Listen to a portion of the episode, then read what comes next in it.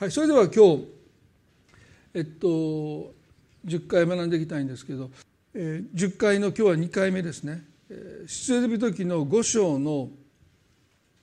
17から19をもう一度読んでみたいと思いますね。ファラは言った「お前たちは怠け者だ怠け者なのだだから私たちの主に生贄を捧げに行かせてください」などと言っているのだ。今すぐに行って働けお前たちに藁を与えない。しかしお前たちは決められた分のレンガを納めなければならない。イスラエルの子らの頭たちはお前たちにその日のその日その日に課せられたレンガの量を減らしてはならないと聞かされてこれは悪いことになったと思った。先週私たちはこの10回学んでいく上でどういう文脈の中で神様が10回与えてくださったのかそれはエジプトの地で奴隷になっていたアブラハムの子孫ですねヘブル人たちを神様このようにモーセとアロンを通してファローに命じたわけです。私の民を去らせ荒野で私のために祭りを行えるようにせよとおっしゃった。ですから神様のお心は誠の礼拝者を求めている。そのことについても話をしました。ドラクマ銀貨を1枚失った女性が明かりをつけて見つけるまで注意深く探していくというですね。見つかるまでと書いてますから。神様はそういう礼拝者を求めておられる。それがこの民をエジプトから救い出していこうとなさった神の心なんだということですよね。ですから信仰生活でまさに神を神として礼拝することその戦いなんだと言えます。10回学んでいく中で皆さんにもお伝えしましたけどいかに私たちが神を礼拝することにおいて不自由なのか。ということに気づかされていくんじゃないかと思います。まあ、この国は信教の自由がありますのでまあ目立ったというかあからさまな物理的な迫害はありませんけど私たちの心の中に神を神として崇める礼拝するということを嫌う抵抗する、まあ、抵抗勢力といいますかね、まあ、罪の性質があるということを私たちはこの10回学んでいく中で、ねまあ、聖書に書いてますね。立法が私たちの中に反逆心を引き起こせると書いてますから、ね、神様私たちを愛してくださっているというメッセージは私たちは喜んで聞くしそれを聞いてもその方に反逆したいと思わないんだけど何かを私たちに命じられたって、ね、でその時にもう人から指図されるのが基本的に私たち嫌いなんですね。人として。だから皆さんもそうでしょ？私以外はとか言ったらとか怒られますけど基本的にあんまり指図されたくないんですね。自分のことは自分でしたい。だから戒めが来ると私たちの中にそういう指図されたくない。それは神様に対してもですよ。そういう思いがまだまだ私の中にあるっていうことにおそらく皆さん気が付かされて神への解放の叫びっていうものが私たちの中で生まれてくるならばこの学びは非常に有益だと思いますねそして神様はその叫びを聞いてくださって私たちをますます自由にしてくださって、ね、この学びをする時と比べてもっと私たちは自由に神様を礼拝することに私たちの心が解放されていくことですね。あの「ワッツ・タ・パスタ」というラジオの一番新しいところにお聞きになった方あのおられるか分かりませんけどアメリカで救われて日本に帰ってきたという今は牧師になれた方のねお若しがこう爆笑で通られて語られてるんですけどその方が言ってたのはねアメリカだとみんな手を挙げて賛美するってね。でそれはもう教団今日は関係なくですよ。もう私もアメリカでいましたから。で日本に帰ってきたら誰も手を挙げないって。で彼は手を挙げていいのかどうか分からなかったっていうこういう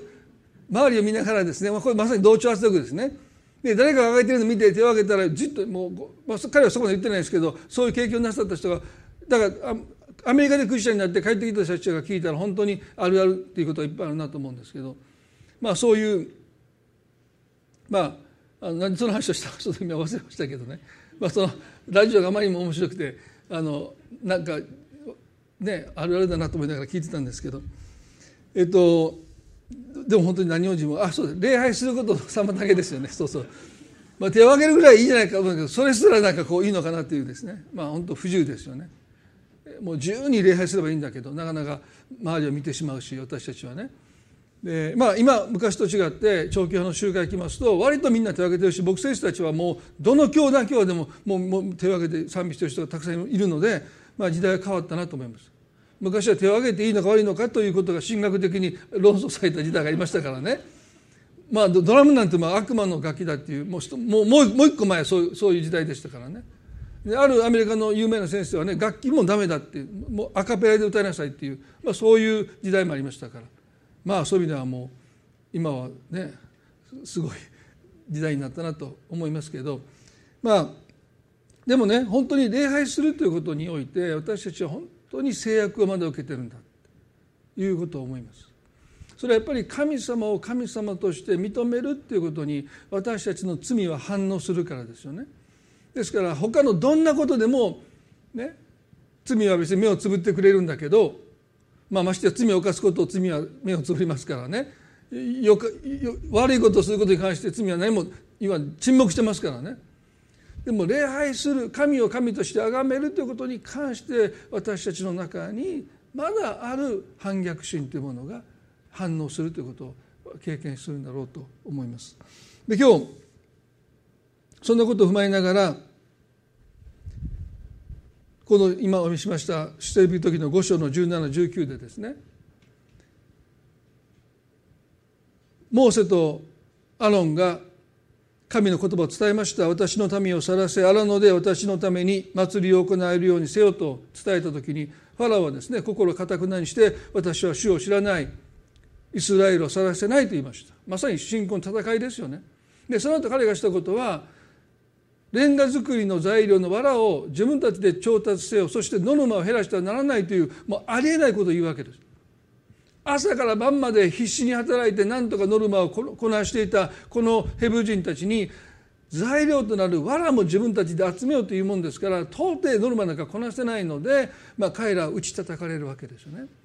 ヘブ人たちの頭たちはもう直訴しましたファラオに。なんとか元の仕事量に戻してくださいってでもここで五章の17で「お前たちは怠け者だ怠け者だだから私たちの主に生贄を捧げに行かせてください」などと言っているのだと言いました。ファラオにファラオにとって礼拝とは生産性のないことですよね。そんなことにうつつを抜かすのはお前たちが怠け者だからだっていうまあレッテルを払えたわけです。そして彼らはモーセとアラオに対して非常に怒りをぶつけます。この怠け者というレッテルを貼られたらなかなか剥がせないですよ。この人はよ、ね、もう隙を見てサボる人そんなふうに皆さんレッテル貼れたらねどんなに頑張ったってなかなか剥がれないですよ。ね、だからヘブル人っていうのはもともと少年が腐っててねもう怠け者だからあいつらにゆとりとか自由を与えたらねよよからぬことを考えるんだというレッテル貼られるってことは非常に過酷なことですからヘブ人たちの頭たちはモーセに怒りをぶつけたわけですね。するとモーセとアロンはですねそんなこと言われてもと神様を言えとおっしゃったことを言ってこういう結果を招くんですから、まあ、彼だって神様に怒りをぶつけた。なんで私を使わしたんですか？なんであなたをご自分の民を虐げるんですか？とまでモーセは神に訴えた。その時にこのしている時の6章の一節ですね。主はモーセに言われた。あなたには私がファラオにしようとしていることが今にわかる。彼は強いられてこの民を去らせ強いられてこの民を自分の国から追い出すからだと言いました。今にわかるっていうのが神様の答えですね。でも今すぐはわからない。でどうしてかというと先週も言いましたけど苦しみが何を生み出したのか。それを見ないと苦しみの意味はわからないです。ですから哲学的に考えてもわからない。その苦しみが私たちの人生に何を生み出したのか。そのことを見て私たちは苦しみの意味を理解するようになっていくんだと神様おっしゃった。そしてここでね先週はあまり掘り下げれなかったんですけどとっても大切な箇所なんですね。彼は強いられてこの民を去らせ。強いられてこの民を自分の国から追い出すからだと言いました。ね、このなぜあなたはご自分の民を虐げるんですかというモーセの訴えに対してそれはファラオがある意味で反強制的にヘブル人たちを去らせるということ。ヘブル人の側からすると苦しみ叫んで救い出されるという経験をこの民がするのかしないのかがこの民の将来の命運を分けるんだって。だからもしファラオがどうぞお好きに出て行ってくださいって言って彼らがもしエジプトを出て行ったならばそれは楽ですよね。でも彼らの後の人生においてこれからの将来においてその経験は決してプラスにならないいや神がなそうとする計画において彼らはある一定の苦しみというものを通されなければすなわち海の苦しみを通されなければ彼らの将来は明るくないということを神がご存知でした。ですから聖書はこのエジプトからヘブル人たちが出ていくという光景を新約では罪の奴隷から解放されるクリスチャンの姿としても描きます。かつて私たちも罪の奴隷であった罪に対してノーという選択肢を持たなかったのが奴隷ですからね。まあ私たち今も罪を犯しますけどでも一つ何が違ったかというと罪に対してノーと言える選択肢が今あるということです。でかつてはなかった。奴隷ですから、ね、でもイエス様が私たちをこの奴隷から解放してくださった。罪から完全に解放されるのはまだ先ですけどもでも罪の奴隷という従属しなければならない脳がいないという関係からは解放してくださったので私たちには脳と言おうと思えば言えるんです。言いたくないという時もあるか分かんないけどでも言おうと思えば脳が言える自由があるんだということですよね。ですからこの推定200万の民がエジプトから出ていくというこの光景はまさに罪の奴隷だった私たちがイエス様によって解放されて救われていくという救いの象徴なんですよね。でもう一つは今日はそのことについてお話したいんですけど神様が父祖イスラエルの父祖アブラハムに創世紀の12章の中であなたを大いなる国民とするとおっしゃっ95歳75歳と65歳の子供のいないこの夫婦に神様は契約を結ばれてこれがアブラハム契約と言いますけどね契約を結んであなたを大いなる国民とすると神様がするとおっしゃった。子供もいないんですよ。7565ですから。そしてこの約束を神が成就するためにエジプトの地からヘブル人たちが出ていく姿はまさに海の苦しみを通して一つの国が生まれるという経験。ですから出産を霊的な出産を想起させるのがこの出エジプトという一つの出来事。ですから私たちの個人の救いということだけじゃなくて教会というものもそこにある意味で含んでいるですね。一つの神の民。国民が生まれ出たというのがこの出エジプト記の、まあ、出エジプトの一つの姿ですよね。で今日私はこの私たち一人一人が罪の奴隷から救われたという個人的な救いではなくて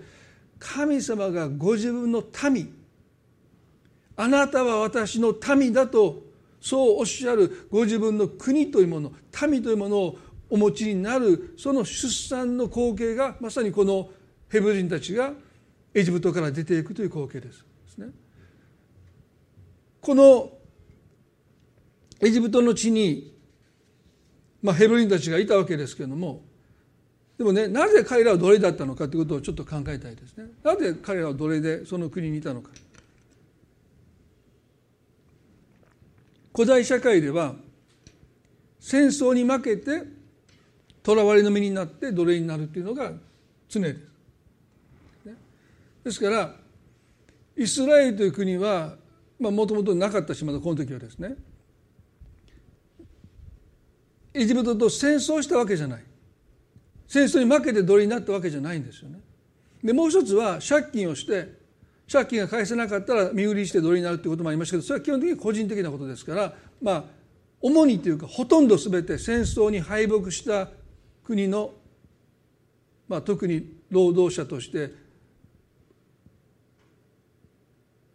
働き盛りの者たちが、まあ、女男子供たちが奴隷として連れていかれるですね。そしてその国で奴隷として生きていくということがまあ古代社会においては常でしたのでだからなぜヘブル人たちは戦争もしてないのにまして借金もして返済に困ったわけでもないのにこのエジプトの国で奴隷だったのかということをですね。少し振り返りたいと思うんですけどもこの神様がアブラハムにあなたを大いなる国民とするとおっしゃった時に彼は75歳妻のサラは65歳でしたけれどもなんと25年の歳月を経て100歳と90歳のまあ夫婦にイサクが生まれます。なぜ25年も前に神が約束を与えたのかということも考えましたけれどもそれは彼らにとってこの25年の苦しみ苦悩というのはまさに海の苦しみだったわけですね。ですから単に大いなる国民という民族の父と母となるだけじゃなくて信仰の父母となるためにこの25年という子供が約束されたのに神様が約束を成就してくださらないというこの待たされるというですね忍耐を持って待ち続けていくという待ち望んでいく。でも体がどんどんどんどん老いていくというこの葛藤の中でまあ何かが生まれてきた。それはローマ書を読んでば読めばですねアブラハムという人はもはや自分に信頼を置くことをやめて無から有を乱してくださる神様に信頼を置くようになるためには彼の体が死んだも同然になっていかなければ人はやっぱり自分を頼ってしまう自分に信頼してしまうので25年という100歳まで神様が待った。だからモーセもあごめんなさいアブラハムとサラも待ったんだけどでも実は神様が待っておられた。あなたはまだ自分に信頼している。まだ自分に頼ってるそしてとうとう100歳になったもうあアブラハムはもう無理だって。もうあなたにしか頼れないって言って神様に本当に全幅の信頼を置いた時にイサクが与えられたんですね。まあ、ですからそういう意味ではこの25年という歳月は全く一日も余分な余計な日がなかった。この25年間というのはまさに必要な海の苦しみの期間だということを私たちは知ってますよね。そしてこのイサクが生まれてイサクが結婚してあのエサウとヤコブを産みますよね。そして神様はなぜか知らないけど弟のヤコブを選ばれてそしてヤコブの息子たちが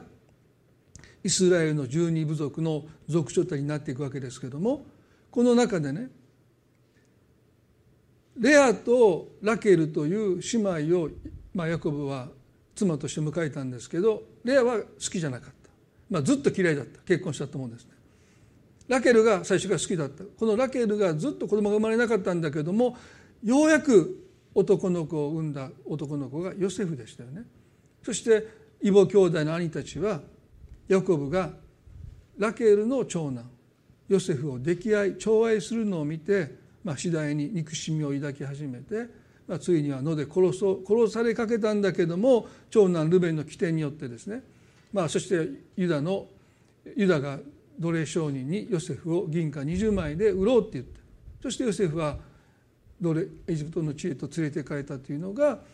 事の始まりですよね。そして奴隷として売り飛ばされたヨセフでしたけども神様は彼を祝福してくださってまあ短くするとですねなんとエジプトのナンバー2の地位までヨセフは上り詰めた後ヤコブと自分を売り売り飛ばした兄たちを許して彼らをエジプトへと移り住ませたわけですから国賓で迎えられたわけですね。国家の危機をヨセフは救いましたので彼の父と兄弟たちの家族は国賓もう VIP としてエジプトに迎え入れられて非常に待遇良い待遇を受けました。ですから奴隷じゃなかったまあかつては奴隷でしたけどまあエジプトのナンバー2まで上り上げて支配する側にいたわけですねヨセフは。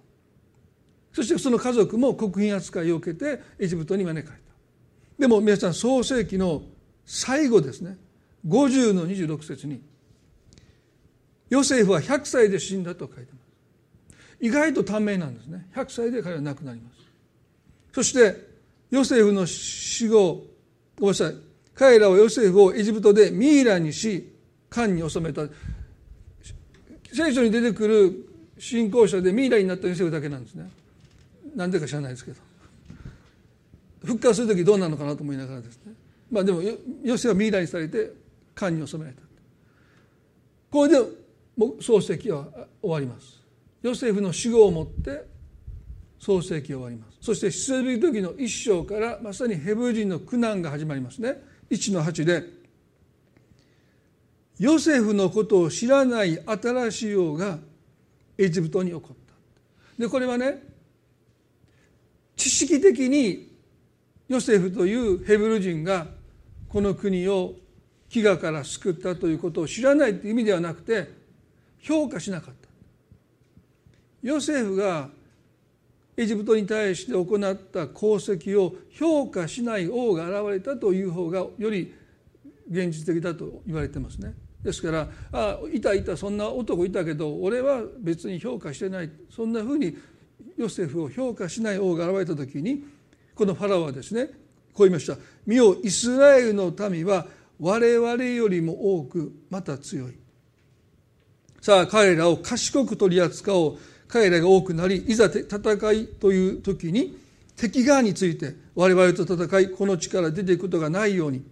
そこで彼らは重い労役で苦しめようと彼らの上に役務の監督を任命した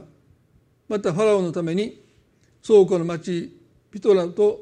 ラメレスを建てたと書いてますね。ファラオはヘブル人たちが一大勢力をになっていることを恐れて彼らがどちらの側につくかわからない敵につくのか俺たちにつくのかわからないっていうふうに疑心暗鬼になってそうしてならば万が一敵の側について俺たちに逆らうことがないようにって言って不当に奴隷にしたんですね。ですから本来は戦争に負けるか借金の返済に窮するかなんだけどもファラオがあまりにもこの民が一大勢力になっているのを見て怖くなって弱体化を図るために重い労役を増し加えて銃を剥奪して奴隷にしたというふうに書いてます。ですから全く不当な方法で彼らは奴隷にさせられたということですよね。しかし1の12ではしかし苦しめれば苦しむほどこの民はますます増え広がったので人々はイスラエルの子らに恐怖を抱くようになった。皆さんこれが神様の恵みの最たる現れです。ファラオはこのヘブル人たちを弱体化させようとして、ね、まああのエジプトの建造物を建てるのに必要な労働力なので、ね、ある程度弱体化させて労働力としては欲しいですね。ですからその辺をコントロールしながらでも苦しみを増し加えたところ全くの逆効果でした。ますますこの民は強くなっていった。皆さん神様の恵みの技って何かまさにこのことですねある人が悪意を持ってその人を苦しめようとしたその苦しみは神の恵みを通されるとかえってその人を強める試練に変わるということなんですね。ですからファラオは悪意を持って苦しみを与えたんだけど神の恵みはファラオの意図するところと反対のことをします。聖書はね罪の増し加わるところにまた恵みも増し加わると書いてます。もっと言えば罪の増し加わるところに恵みはさらに増し加わってきますと聖書は約束してますねですから人生における苦しみが来るときにその苦しみに悪意が伴おうが伴わないがですね私たちの人生に神が恵みを置いていてくださるということはその恵みを通る時にその苦しみは私たちを強める試練に変えられていくんだということそれは私たちが介入できない神の領域ですよね。私はへこみますよ落ち込みますよ絶望しますよ。でもねそんなことを言いながらでもその苦しみは私たちを鍛えるんです。泣き言言いますよ。神に叫びますよ。でもその苦しみは私たちを鍛えていくんですよね。不思議です。それが神の恵みの技です。あんなにね文句を言い泣き言を言ってたのにあれ？見違えるように強くなってるっていうのはそれは皆さん私たちが自分を鍛えたかじゃないんですね。神様の恵みが苦しみを私たちを疲れ果てさせる目的のその苦しみを試練。すなわち私たちを鍛え上げる。苦しみに変えてくださるのが神の恵みですよね。ですからここでファラはですね苦しみを与えれば与えるほど逆効果だ彼らはますます強くなっていくということに一つの諦めを覚えたそして彼がしたことは皆さんもよくご存知だと思いますけれどもあその前に一つ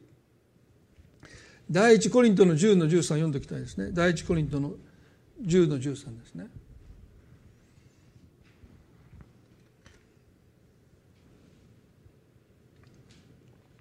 あなた方が経験した試練を皆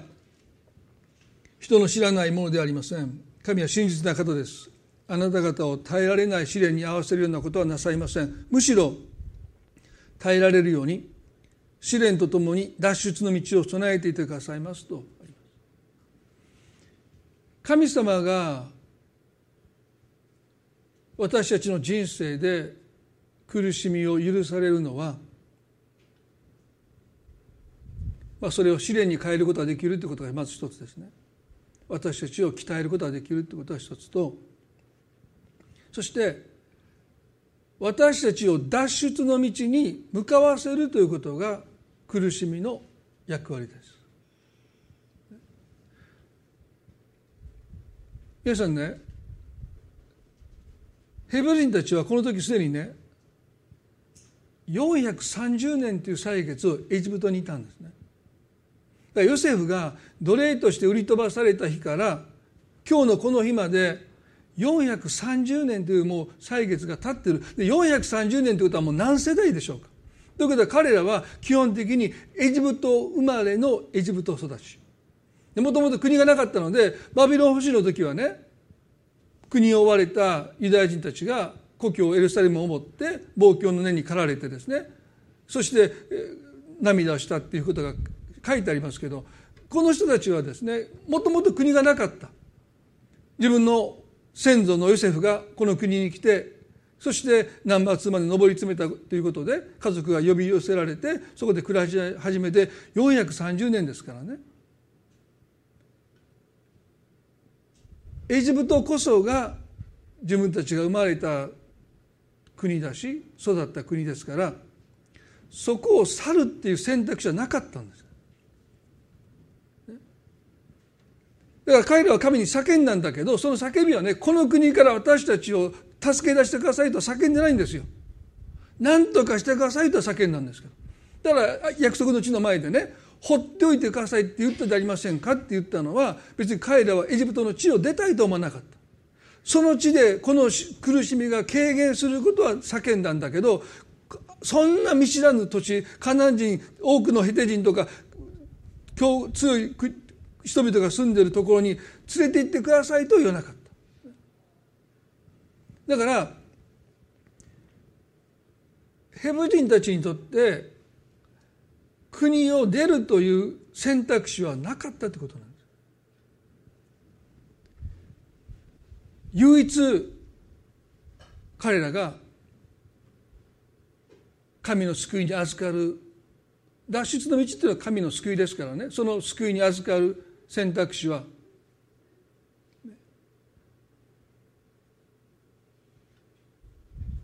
その国を捨てるという覚悟。自分の生活の基盤を捨てるという覚悟。生まれ育った国の言葉もその国の食べ物も文化も何もかも捨てるという決断をですね彼らが下す以外には神の救いに預かるという脱出の道に向かうということはありえない。私たちが本当にで変わるためには今の現状の苦しみと変わることによって私たちが享受しないといけないあるいは変わることによって経験する苦しみを天秤にかけて今の方が辛いけど苦しいけどまだマシだと思ってる限り人は変わらないですね。だから彼らはエジプトの中にいて奴隷であることは苦しいし辛いけどあんな荒野に国を捨てて生活の基盤を捨ててわずかの食料だけ持って荒野に子供親を連れて出ていくことなんて自殺行為ですからね。水もない。食料もない。どんな過酷な旅が自分たちを待っているのか。その苦しみを想像すると今の苦しみならまだ耐えれるって言って彼らはどんなに苦しめられても国を出るという選択肢を持たなかった。私たちもそうですね。変わりたいと思うけど私たちが変わらないのは今の苦しみと変わることによって経験する苦しみを天秤にかけるとまだ今の方がましだと思う限り私たちは絶対変わらない。もうこれはもう絶対変わらない。もう私僕知ってると思いますよ。ここ入れ替えますって時々聞くんだけど気持ちはリスペクトしますけど天秤にかけたらどっちが重いですかって。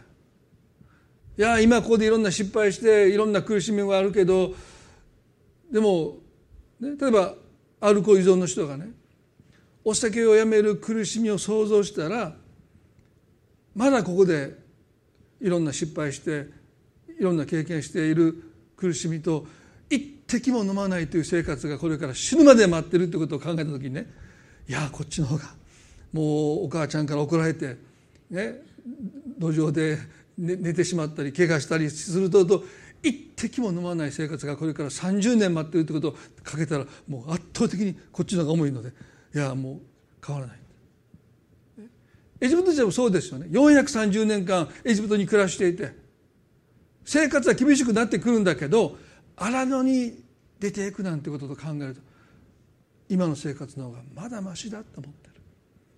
る、ね、これが神様が彼らを苦しみに合わせた理由であって虐げてるわけじゃないんです。神様は救いたくてなんとかこの民を脱出の道へと導きたくて彼神様ですらできる方法は一つですよ。今の生活とこれからの苦しみを天秤にかけていやもう私たちはこの生活を捨ててまでして神の救いにしがみつきたいというところまで彼らが行かない限りエジプトから彼らが出る決断を下さないことを神はご存知でしょうね。この後皆さんあの有名なことが起こります。一章の22節でファラオは女細婦たちに赤ちゃんが生まれて男の子だったら殺せという命令を下します。これが出エジプト記の1の22ですよね。生まれた男の子は皆ナイル川に投げ込まなければならない。あごめんなさい。その前にですね1の16ですね。彼は言った。ヘブル人の女女の出産を助ける時海台の上を見てもし男男の子なら殺さなければならない。女の子なら生かしておけと。まあいわば間引きを命じたわけですね。人口を減らしてもう労役を加えても彼らはますます強くなるのでもう人口調整ですね。男の子をみんな殺せっていう命令を下します。でも助産婦たちは神を恐れたので男の子が生まれても生かしておいた。そしてね一向に男の子の数が減らないのでファローがなぜそんなことをするんだというといやヘブ人の女の人は強くてもう私たちが行く前に産んでしまいますという、ね、もうこの助産婦たちはすごいですよね。ファローに対して、まあ、嘘というかまあ嘘って嘘なんだけども私たちが行く前にもう男の子産んでしまうんです。だからもう仕方ないんですって言って、ね、そしてこの助産婦たちはファラオに従わないで神に従います。そして生かしておいた男の子の一人が 80, 80年後にヘブル人たちをこの奴隷の力解放するモースだとはつゆ知らず知る由もないですね。本当に彼女たちは神を恐れて目の前にある自分ができること自分が従うべきことに従ったことが結果としてですよ。あのモーセという男の子がその中にいたということも驚くべきことですよね。そしてねこの経験はモーセにとっても必要でした。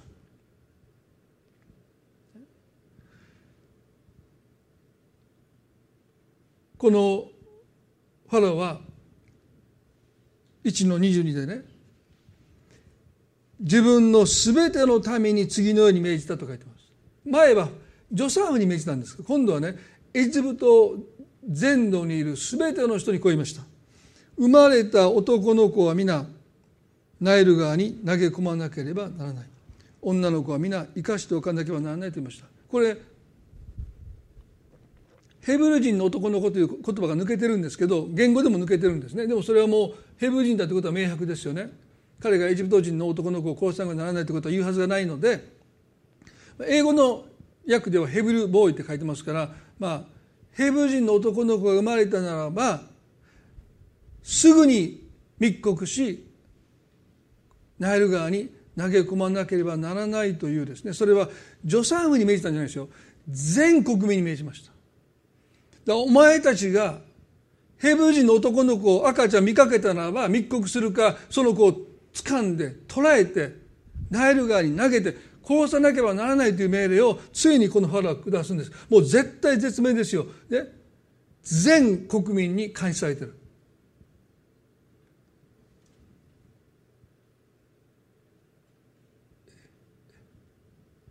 エジプト人全員が目を光らせてるもう針の穴を通るようなもうそそのような中で生かされていくっていうのはもう奇跡の中の奇跡ですよね。この2章になりますとモーセの誕生の物語が記されてますけれどもレビの娘が結婚して子供を授かってそして生まれたのがモーセですけれども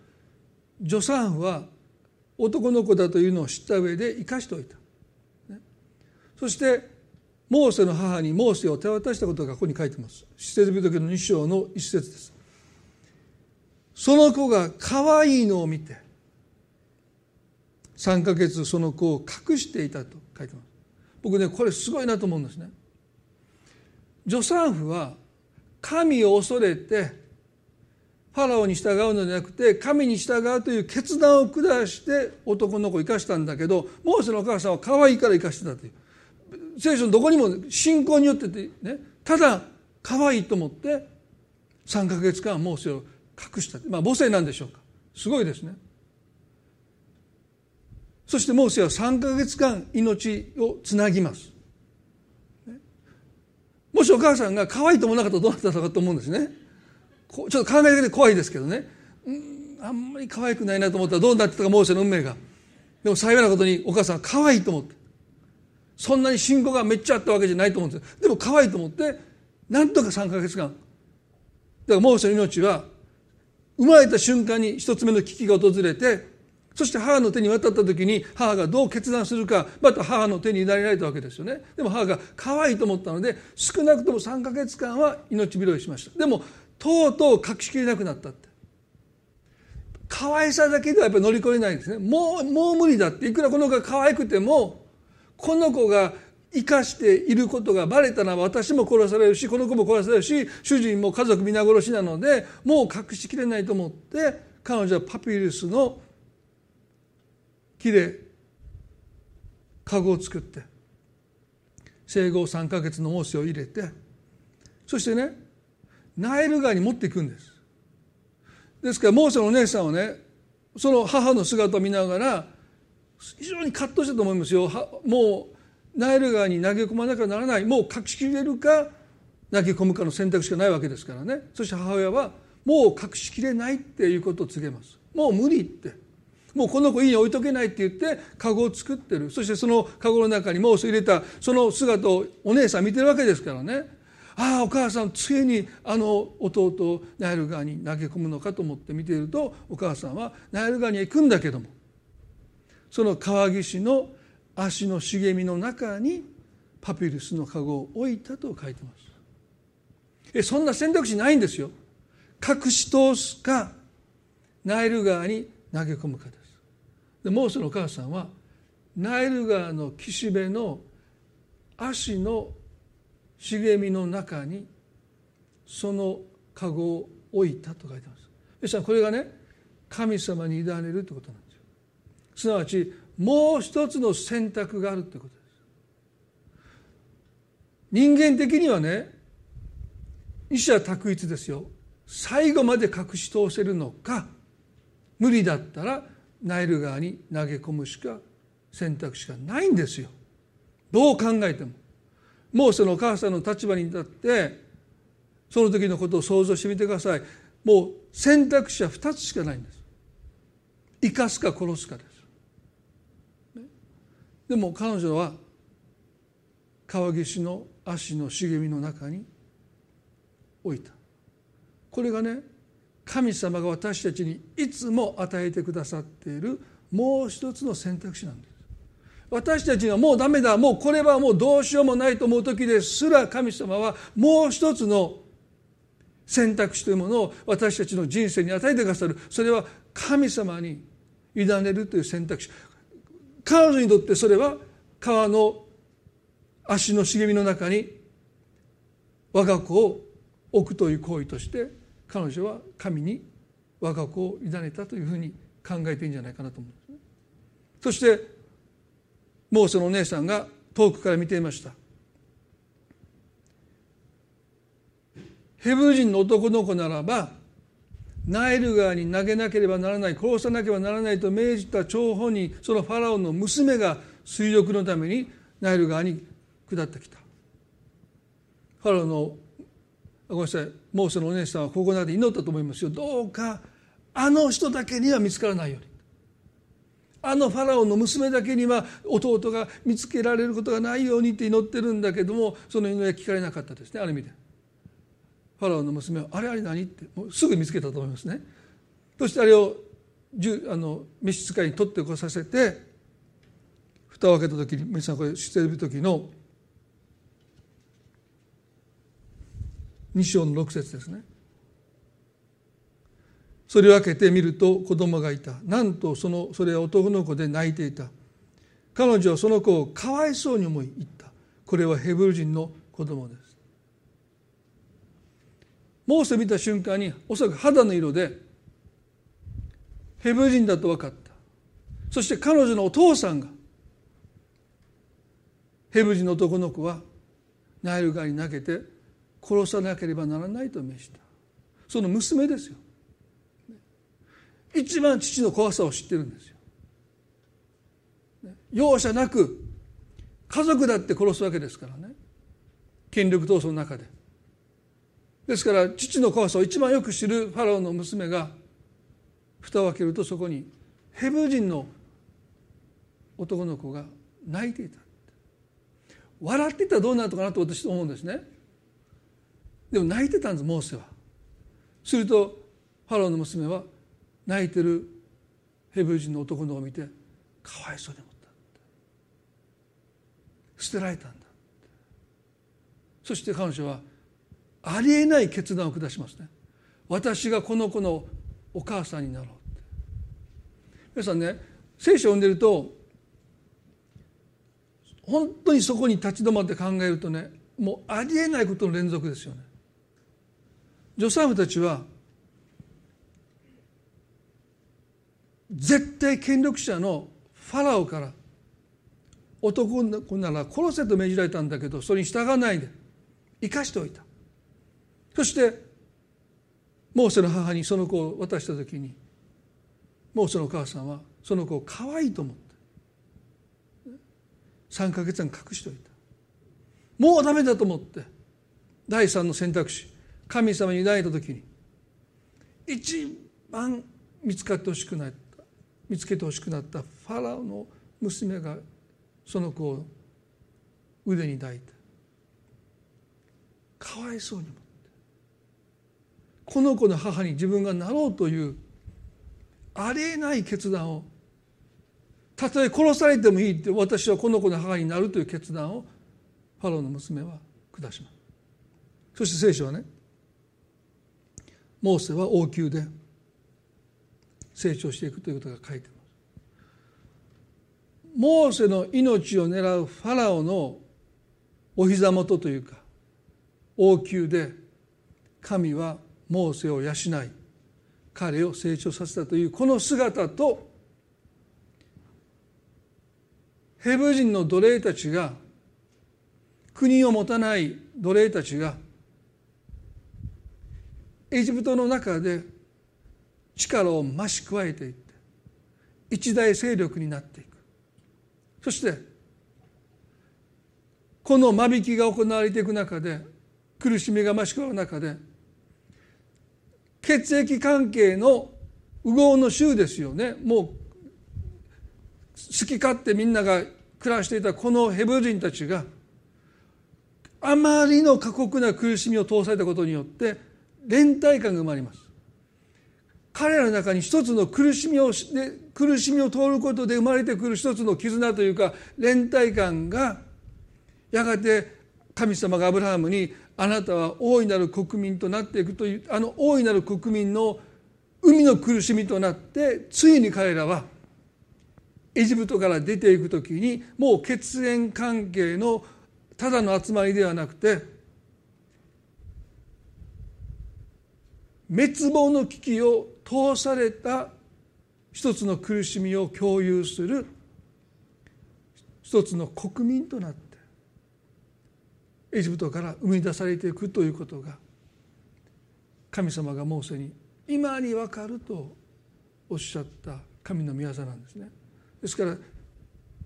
大切なことは一人一人の救いだけじゃなくて神様がご自分を礼拝する民をお持ちになるために430年というまあ妊娠の期間を経てそして陣痛を経験してそして一つの国民がこのエジプトを出る時に生み落とされたというのがこの出エジプトの出来事です。そしてこの民を神は十回を通してご自身を礼拝する民へと整えていかれるのがこれから私たちが学んでいく十回の十の言葉なんだということですよね。ですから今日私たちは十回が与えられるこの背景というものをですね少しざっと見てきましたけれどもまさに神はご自身の民アブラハムに約束した大いなる国民を生み出すためにモーセをファラオの王宮でヘブ人たちを異国の地奴隷の地エジプトで鍛えて養われて訓練されてそしてそこから彼らを連れ出されていくということは私たちの個人の生活にも当てはまるところがあるんじゃないかな神様は苦しみを海の苦しみに変えてくださったなんでこんな場所でという場所であなたを整えてあなたの本来の働きのために神様はそこからいつか連れ出してくださる日が来る。私たちの人生で余計な意味のない苦しみを神は与えないということがですね。この歴史の中で私たちがまず心に留めたいことですよね。来週から10回の具体的な学びをね始めていきたいと思います。今日この先週今週お話したことをぜひ背景として理解していただいて10の言葉を味わっていきたいなと思いますね。一言祈ります。恵み深い私たちの天の父なる神様。私たちの人生における苦しみを神の恵みは私たちを強める試練に変えてくださることを私たちは知っています。私たちにはその区別がなかなかつきません。なんでこんな苦しみをモーセ言いました。なぜあなたはあなたの民を虐げるんですか？もうどう見たってそれは虐げにしか見えないけども。ファラオが苦しみを与えれば与えるほどこの民は増え広がっていった。時に私たちは神様あなたが私たちを虐げてるって。なんでこんな苦しみよって私たちも思ってしまう時がありますけども。私の恵みはあなたに十分だって。私の恵みはその苦しみを試練に変えてあなたを強めるんだって。あなたを訓練するんだって。私たちは泣き言言い神様に文句を言いつつも神様の御手の中で整えられていく。神様の御手の中で訓練されていく。そんな訓練欲しくないと私たちは思いますけれども神は約束の地を私たちに創造させたい。キリストによって勝ち取ったものを一つ残らずあなたに与えたいと願って。時には文句を言われ怒りをぶつけられても神様あなたのことを愛して嫌われ役を買って出てくださってあなたを整えてくださった私たちを整えてくださった神様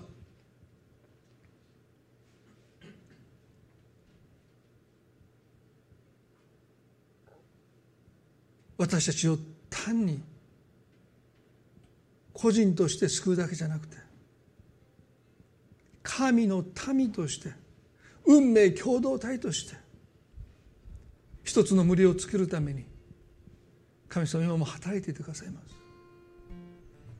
私たちは独立した個人個人のクリスチャンではなくて神の民として私たちはその中に加えられている。運命共同体です。私一人が落ちこぼれることなんてありえません。私一人が不当な扱いを受けることもありえません。私たちは皆